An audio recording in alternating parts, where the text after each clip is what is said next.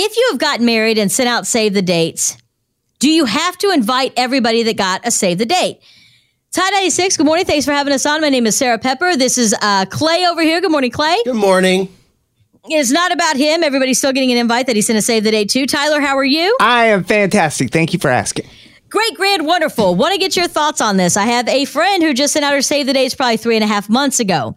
Her fiance just got fired from his job. Mm. She sent some of the coworkers at his former job a save the date. Mm. She's pissed. So the coworkers obviously didn't do anything, but she doesn't want to have those people there as a reminder Right? of this.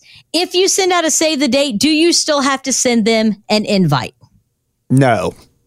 I'm going to go with no. I'm going to say No? no because you just like asked them to save the date. Like you didn't officially invite them. Like Clay could decide after like tomorrow that maybe he doesn't want me to come to his wedding, even though he sent me a save the date.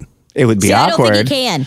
I think if he sent you a save the date, Clay would absolutely have to invite you to the wedding. Clay is the person who's getting married. What do you think? Do you have to invite everybody you sent save the dates to? yeah. Yeah, I think you do. Yeah. Yeah, because they're gonna be wondering where their Why? invitation Yeah. is, and then you got to be awkward and be like, "Well, uh, we wanted to uninvite you to the wedding." I don't want to have that conversation. I just want to I just want to send you a message and say this is the wedding date. Not that you're coming. I just want you to know that on this day, if you can send a little thoughts and prayers up to the big man about our big day. But maybe you don't.